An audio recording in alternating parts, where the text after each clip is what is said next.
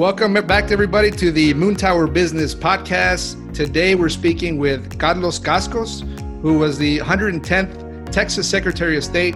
He also has a CPA firm uh, down in Brownsville, Texas. And uh, welcome on board to, to, the Moon Tower Business Podcast. Uh, Carlos, how are you?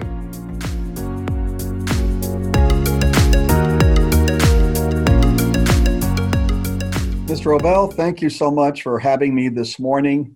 Uh, you may not want to be called Mr., but out of respect, I'll call you Mr. or I'll just call you Joseph, whichever one, whichever one is right. Whatever you prefer. Either one. Uh, Mr. Cascos, tell us a little bit about your uh, your experience as uh, Texas Secretary of State. Well, as, as you may know, I've, I've been in, I've been involved in politics over the last twenty some odd years in different capacities. Uh, I've un, under uh, I've served as a county commissioner in Cameron for twelve years. Uh, I was elected county judge as a Republican in Cameron three times, uh, with the last one in, in 2014. Uh, I served on the Department of Public Safety Commission. I was a, a Rick Perry appointment. Uh, I was a Democrat at the time, but Rick Perry, uh, you know, chose to, to, to you know, appoint me to the DPS Commission. I've served on numerous statewide boards under TxDOT. Uh, but SOS was was to me at the time was was the pinnacle of, of all appointments, and uh, I was honored to be chosen by Abbott as as his first appointment. Uh, it was kind of a bittersweet um, a bittersweet appointment. One, I had just gotten reelected as county judge, and so the, the the challenge was trying to explain to constituents that worked so hard to get me reelected, letting them know that I, that I was going to leave. But but I believe that that it would have served a, a, a, bigger purpose, not not necessarily for me, but for the region as well, which is the Valley, South Texas, um, and hadn't had a, an SOS out of out of uh, Cameron, you know, well since Tony Garza was many many years ago. Uh, the irony of it is Tony was was my neighbor down the street for for many years. Uh, he was also a county judge, and so the street that I live on um, has had five county judges live on that street uh, and all on that. And, and, the last, you know, probably the last 60 years of county judges in Cameron lived on on West Levy. So that's kind of a historical, you know, backdrop. But anyway, as Secretary of State, it, it what I was told by other secretaries was, you know, you make of it what you want. And so I made a deliberate choice um, of a couple of things. Number one, stay in Texas. Uh, I believed that smarter people than me can go to China and to Ireland and do all these exotic trips overseas. I chose to stay in Texas, Mexico, and Canada. Uh, I went to Mexico five times. I went to Canada once. I visited about 142 cities in Texas, different cities, in my in my two year term as secretary. Uh, I learned a lot from a lot of different people, uh, different regions. But what I did find interesting was the the challenges that every community had were no different. You know, the challenges, whether you're in San Angelo or Amarillo, uh, you know, Lubbock or, you know, the, the Houston, Sugar Land, you know, all these, they all had similar challenges. They wanted to know what is it that we can, you know, how we can, how can we make our community great? How can we attract entrepreneurs? How can we attract business? Uh, what is it that we need to be doing to, to appeal to industries of, of different kinds? And so, I learned a lot, and and I would give my you know my two cents for advice. I'd get a penny back in change.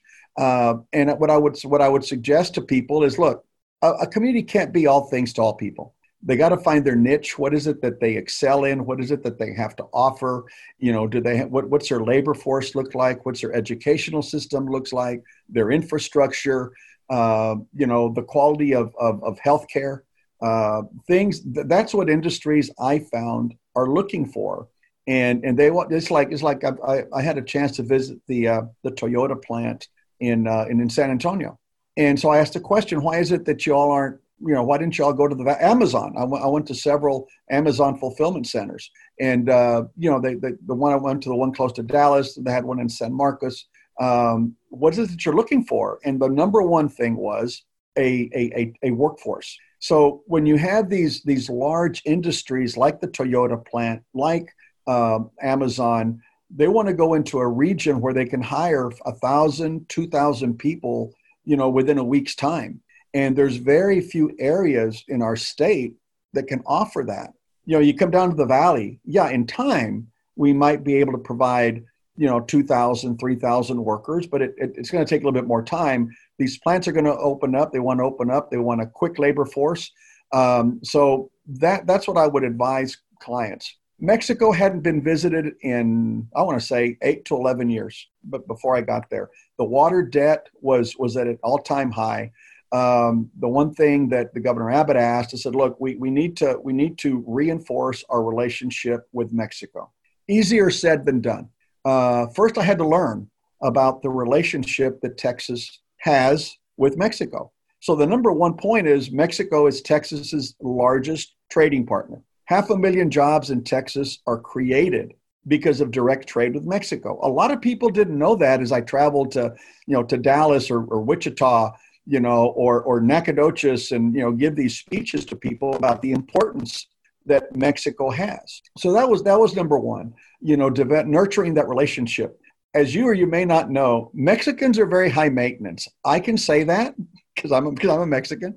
Uh, but but you know they, they want to be treated a certain way, and and many times you know you can get more accomplished with with certain factions um, over dinner, uh, over an adult beverage, uh, and talk shop than you can in a boardroom than you can in an official office because once you break bread with somebody, it, it takes it to a whole different level. Now you're sharing a meal.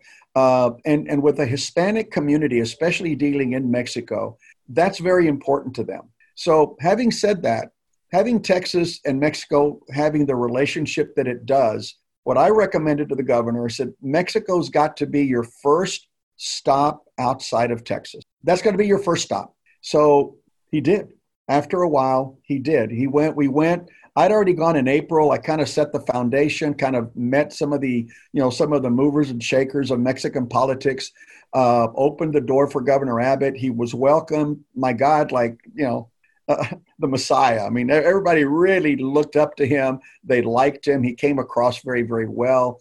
Uh, we met we met with the president of mexico. I met with a lot of cabinet members to talk about energy reform. We talked a little bit about immigration, but not a whole lot. Uh, and I remember meeting with with uh, before Abbott went.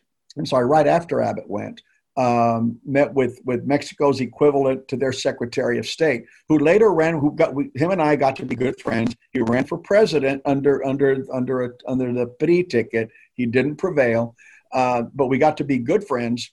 And so when yeah, it was after. And then when I went to go visit with him, he wanted to talk about all kinds of things immigration trade uh, border security etc so what i basically told him was look we need to speak about things that are going to bring us together and things that we have in common not issues that that are beyond our help and are are are, are going to polarize us. He agreed.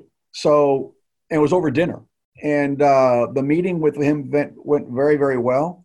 Um, there was a lot of agreements that abbott signed at the time talking about infrastructure. Uh, why is Mexican infrastructure so important to Texas and U.S. trade? Very simple. We can build all the international bridges that we want along the border, whether it's from here to California. But if, if we don't have the infrastructure leading to or leading from those bridges, it's going to create bottlenecks. It accomplishes nothing. So it, it's a lot easier for us to build highways and byways leading up from the major metropolitan areas in Texas to our border, but Mexico has to do the same thing along their border. They got to right. build. They got to build infrastructure. Uh, so that was the discussions uh, that we had. Security was an issue um, that that I got to speak with the governor of uh, of Nuevo León, um, and we got also we got to be you know somewhat somewhat of friends. And uh, and that, that's what it's all about it's developing relationships so i went to mexico five times you know three to mexico city once to ciudad victoria and once to, to monterrey and i tell you what's a big benefit the benefit is obviously speaking the spanish language uh, I may I may not be the best Spanish speaker in the world, but I'm a lot better than than, than a lot a lot. Um, I, I, was born, you know, in Mexico. I was born in Matamoros and immigrated as a, as a young as a young child. Um, learned the English language, went to public schools, but I always wanted to maintain that that that Spanish language because it was going to come, you know, to help out at some point, and it did. So when Abbott, so when Abbott and and I um, went in in labor. As a matter of fact, it was Labor Day 2015, so it's five years ago, almost to the day that that we went hmm. and we got to visit with Peña Nieto. Very good meeting. Uh, there, there was translators, obviously, because Governor Abbott's Spanish is is uh, not that good, um, and and uh, and and Peña Nieto's English was not that good. Uh, so there were translators, but it was a very productive meeting. Uh, unfortunately, I don't believe that the governor's been back, you know, to Mexico since then. I may be wrong, but I I, I think I think he's not. Those relationships, especially now with with the with with, with the politics that's going on uh, it, it, it's imperative that, that Texas continues that outreach, uh, reaching out to the, the new president, you know, of Mexico, reaching out to the governors of, of our border states, um, because, like as, as I as I prefaced earlier, Mexico is uh, and will be for quite some time our largest trading partner. And when you have half a million jobs depending on Mexican trade in, in, in, Texas alone, that's relevant throughout the United States is over six. Well, I don't know about today, but you know, back before we had the unemployment issues, it was over six million jobs in the United States that relied on direct trade with Mexico. Every state in the United States, including Alaska, Hawaii, Rhode Island, Wyoming, you name the state, and they can tell you, and you can see that they have jobs created because of our trade with Mexico. But uh, the SOS position was was very informative to me um, I spent a lot of time on the road. Uh, that was during the during the 2016 election. I traveled a lot promoting Vote Texas, getting people out to vote. At that time, we had more registered voters in the history of Texas, uh, and that was the idea. It uh, you know because I was it's a nonpartisan position being secretary. Uh, it's also the chief elections officer of the state. Uh, I went to go speak to Republican clubs, Democrat clubs, vegetarian clubs. It didn't matter. I would go anywhere I was invited to go and speak and and kept the the the, the partisan politics out. Uh, and I, I, think it was pretty successful. I had a, I had a lot you know a lot of good comments. I gave over 200 speeches in those two years, um, but but it's very tiring. It was very tiring. You know, you're on the road, you know, three four days out of the week. Uh, I tell you, one time I woke up and I had to actually look out my hotel window because I didn't remember where I was. Wow. yeah. And, and, people say, really? said, yeah, I just, where am I today? And it was once when I did a stretch from, from San Angelo, Odessa, Midland, Lubbock, Amarillo, Dallas, and back to Austin. It was rough. Um, and at one point, yeah. Uh, but you do get to savor a lot of good meals. You know, that there's a lot of great people in Texas. But as I traveled, I realized how many Texans know very little about Texas. Right. You know, we just don't study it. You know, I I, you know, I would wear bolo ties, right? Uh, and that was my my, uh, my I guess my trademark. And so I would ask somewhere, said, "What is the official tie of Texas?" Nobody knew. It's the bolo tie, you know. Yeah. yeah. Uh, and, and of course, for for all the the Aggie fans, you know, what is the official big large mammal of Texas? I don't know. The longhorn. Yeah. Duh. Hello. you know, and and the small mammal it was was was was the the the armadillo. Anyway, so we want to, you know, kind of questions like that about things, and and um, but I got to speak to groups as small as ten, uh, and as large as fifteen hundred to two thousand people at speeches. I was in Port Lavaca once to go speak at a Rotary Club, I believe, and and uh, everywhere I went, it was really the. I mean, it was pretty crowded. Uh, and I had a reporter from Corpus drive to Port Lavaca, and basically a young reporter, and he asked me, "Why are you here?" You know, and I said, What do you mean? Well, why are you here? I mean, Port Lavaca? And I said, You know, I, I see every community in Texas as a spoke on a wheel. You need them all in order for that wheel to turn properly. And Port Lavaca is no different than Lucas, Texas. Uh, people never heard of Lucas, Texas. Um, it was a small community outside of Dallas that I went to go speak to some seniors uh, about voting. So I went to communities that you've never heard of. Never heard of. I'd never heard of them. Um, I got police escorts from as soon as I got into the city limits, and the escort was two blocks. That's how small the community was. but, but, I was there. I was there to go speak. Um, but that was that was great. It, it, was it was a great experience for me. I got to meet a lot of good people in the legislature and some not so good people in the legislature. Uh, but for the most part, I learned that that Democrats and Republicans they all want the same thing. It's it's it's the roads that they travel to get there that are a little bit different, but they all want the same thing. Good, you know, they want good things for Texas. Uh, they want everyone, you know, to to, to prevail, entrepreneurial development.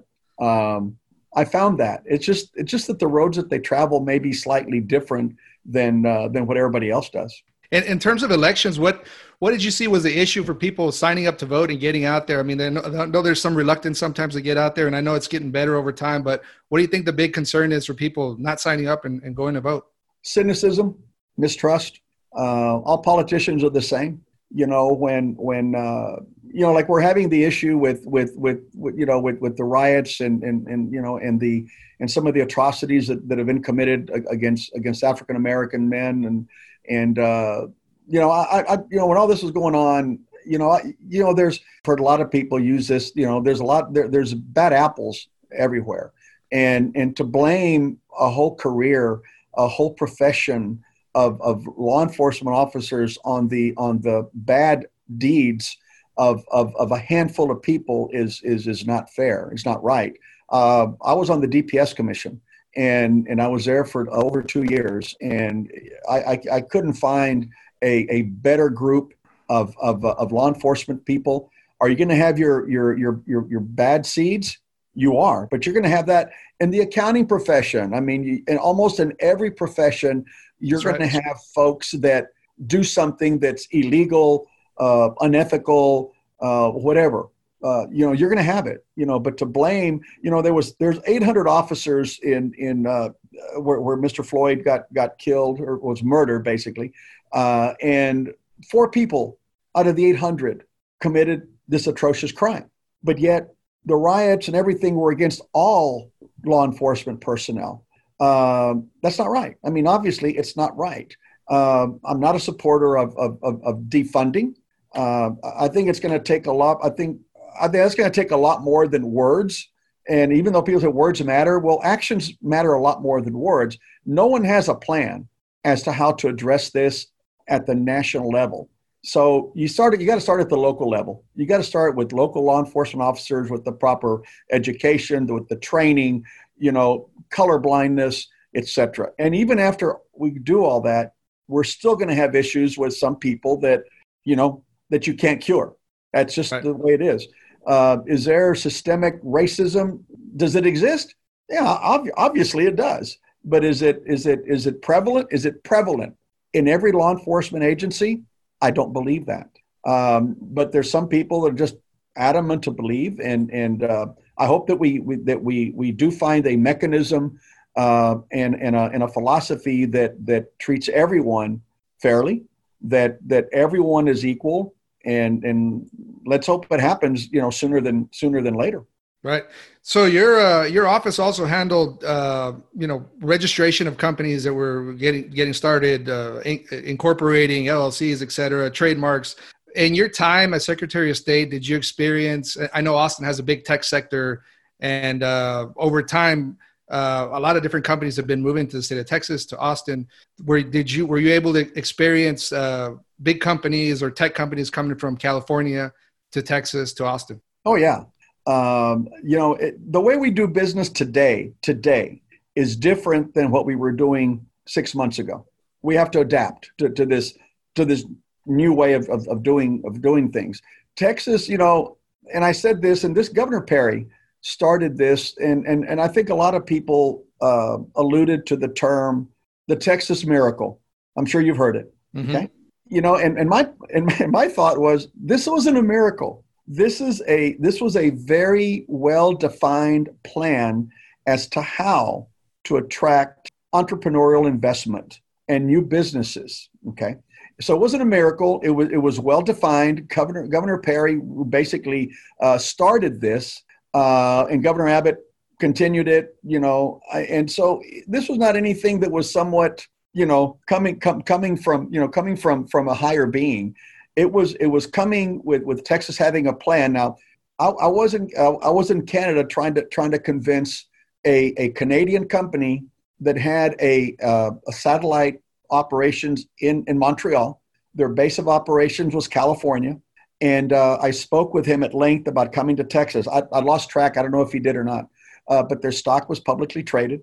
Anyway, um, two things that Texas has to offer two basic things. One, it's a right to work state, and there is no state income tax for individuals. We have a franchise tax that that that is paid. First million dollars plus of, of, of revenue is, is basically if you if you if you have that revenue or less, I'm not talking about net revenue, about gross revenue, uh, you file, but there's no tax. So it's a very, very small tax that, that, that you got to pay at, at the corporate level. Uh, you know, anybody that files a franchise would, you know, would be subject to this, but it's nominal. So that's that's the basic thing that we have to offer. We have a great labor force. In you know, Austin was was now known as Silicon Valley. I mean, I'm sorry, it was uh, Silicon. I'll tell you what it is. It comes to me, Silicon Valley, Silicon Hills. We had some phrase for it for Austin being being the new Silicon uh, area of Texas. Um, but the problem is that you know it, Texas grew so fast that the infrastructure can't keep up. Get on I-35 between New Braunfels and, and, and, and Georgetown at three, four, five in the afternoon. You know, and right when you right when you get out of Buda and uh, you know try to make it you know try to drive that 20 mile stretch in 30 minutes during peak hour. You're there you're stuck for an hour and a half to two hours. Um, you know so we didn't develop that. So texas had to come up with a plan. You know there was like there's 21 choke points in the united states. That means where traffic becomes a parking lot. You don't move.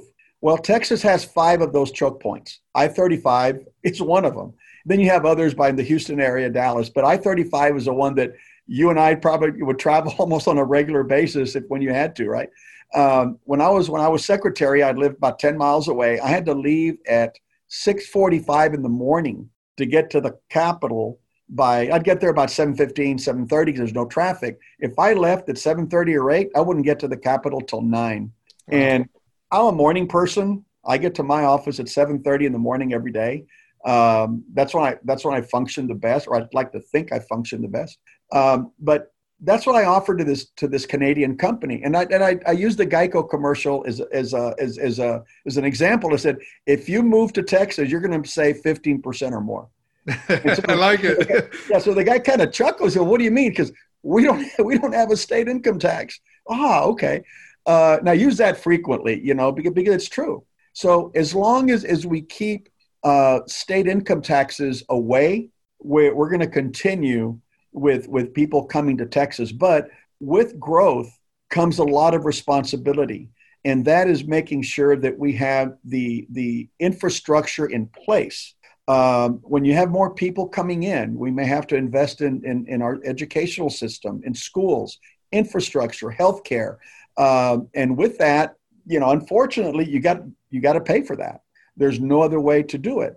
Um, but but I think that Texas is still. I, I, would say this: if if I'm in a community, I would ask some questions, and uh, the audience would answer. Do you believe you live in the best community in Texas? And 99% of people, yeah, yeah, we do. You know, okay. Do you believe we live in the best state in the United States? Yeah, right. Do you believe the United States is the best country in the world? Everybody said, well, yeah. So that means that where you live right now is the best place to live in the world. Everybody kind of like, yeah, okay, that makes sense. Um, so in order to sell Texas, you got to know Texas, and and and you, you you obviously you can't sell unless you know what you're selling. So I got some very very good responses from people uh, outside of the state. Mexico uh, was again was one of those countries that that that I visited quite frequently to convince them. Now we all know the issues with, with security driving the highways in Mexico. Um, so I suggested, and the governor of, of both governors have done it. But I said, if, if you want to get your goods and services from, from, from your hometown, whether it's Monterrey, Ciudad Victoria, or Mexico City, you got to provide security for these 18 wheelers and for people that are traveling back and forth. The one issue that no one wanted to talk about in Mexico is how much their tourism has suffered because of the violence. Right. And and the example that I gave them in Monterrey, people I know people used to love going to Monterrey to go get their eyes checked, to go whatever. I said people don't want to come. People cannot afford to hop on a plane. If you have a family of four, hop on a plane and fly to Monterrey or Mexico City. you're spending twelve hundred dollars on air on airfare, where before it cost you fifty dollars in gas to get there.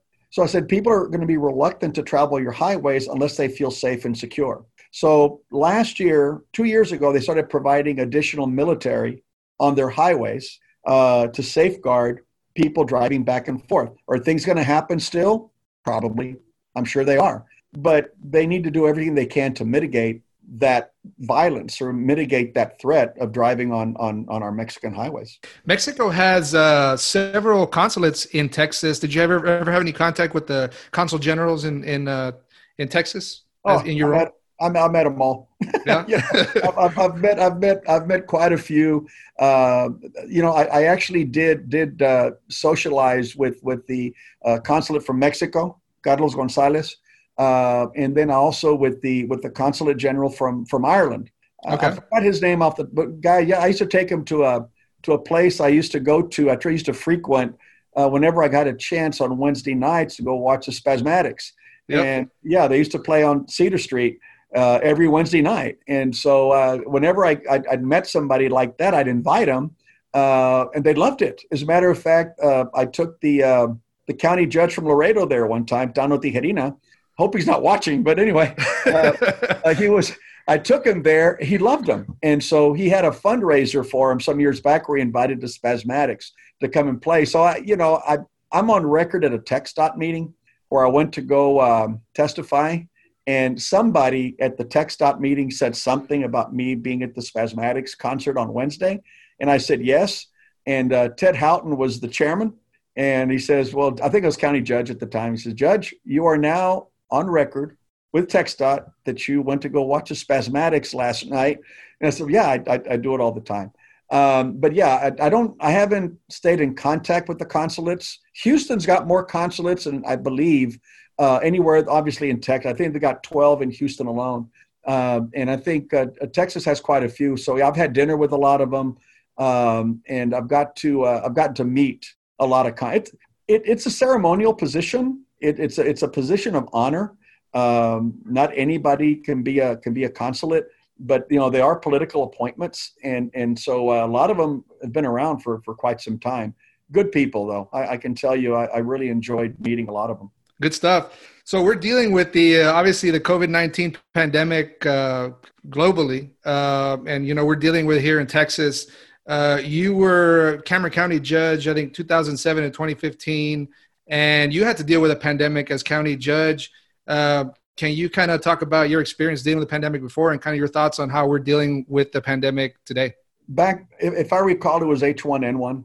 Uh, that was that was a, a, a pandemic back then. It, it, also uh, it, it, destroyed a lot of families. Uh, a lot of people passed away uh, in Texas and and throughout and, and, and throughout the uh, throughout the country. Um, but we dealt with it.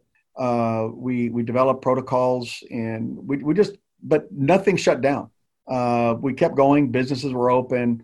Uh, I, I, think we've done a, I think we've done a much better job with with uh, with with COVID in terms of, of educating folks than we did with H1N1. But it, it's it's a different kind of, of, of virus. I don't believe, and I'm I'm probably going to get grief for it. Um, but so be it. Um, I don't believe that that shutting down for the length of time that we did, uh, the whole economy was was wise. Uh, I believe that that obviously schools, uh, you know, sh- should have been closed and and and and not go back yet until until we determine that it's safe to go back. I, I you know I, um, but to shutting down everybody, uh, leaving essential businesses open. Um, without a clear definition as to what an essential business is, I'm an entrepreneur guy like everybody else is, and every business is essential to somebody, but more so for the employees that that work there.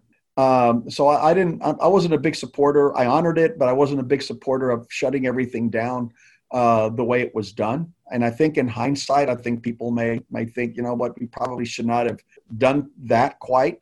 I think, but bringing down the restaurants to 50% capacity, that's fine.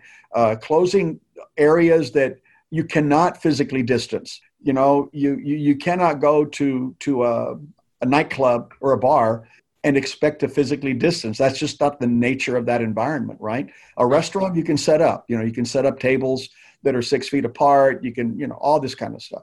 But in, in, in there's certain industries that you just cannot do that. Um, and, and so, you know, it, it, it's a tough, I think it's somewhat been mishandled in, in a lot of different areas. Uh, here in Cameron, um, they, the, the county shut down beaches, but the city of South Padre Island kept them open. So all you had was people that would have ordinarily have gone to a county beach flooded the city. Uh, and the city developed protocols where they actually staked out, you know, distance markers where, you know, somebody could set up a little tent uh, 20, 30 feet apart, you know, no more than 10 people, six people could congregate. They had uh, law enforcement drive up and down the beach, make sure that people were, were, were doing what they were supposed to be doing, which was staying apart, uh, not having three or four tents together with 30 people. Uh, South Padre Island did it the right way. The county, I, I, think, was was closing the beaches down without really giving it any thought. There's enough room out there where they could have distanced people. They could have controlled, you know, accesses. We could have had our, our park rangers, uh, constables, deputies, uh, you know, drive up and down on on on you know mini mini cycles and making sure that people were adhering to um, you know to the rule 20 feet 30 feet apart. My god the beach is five ten miles long. Easily you could have accommodated those things. So right now there's a, there's petitions going on at the county level really asking the county to open up uh, isla blanca park. Isn't you, you're familiar with isla blanca park. You know they're not allowing people to go in but yet they they if you've got a rental space there you're free to come in and go and go to the beach you know but they're not allowing regular folks you know to uh, not non non-residents i guess that don't have a, a an rv slip uh, to not go in. So you know it's unfortunate but i think that was mishandled Gotcha, gotcha. Uh, getting kind of close to the end of the time here. I uh, want to ask you a few kind of final questions. Um, you have your own CPA firm in Brownsville. You're a CPA. What kind of uh, what kind of clients do you have? What kind of matters do you handle? And um, what kind of advice would you give to entrepreneurs, young entrepreneurs in Texas, uh, starting their own business? Well, the first thing, the the our firm, uh, we're not allowed to say that we're experts in anything. Uh, that we specialize is probably eh, kind of uh, you know going to the edge but uh, our focus is on is on uh, governmental uh, audits. We do a lot of school districts. Uh, we do cities, we do counties, we do water districts, irrigation districts, drainage districts. That that really is is where our our, our forte is. Um, you know, we, we don't do a lot of private industry.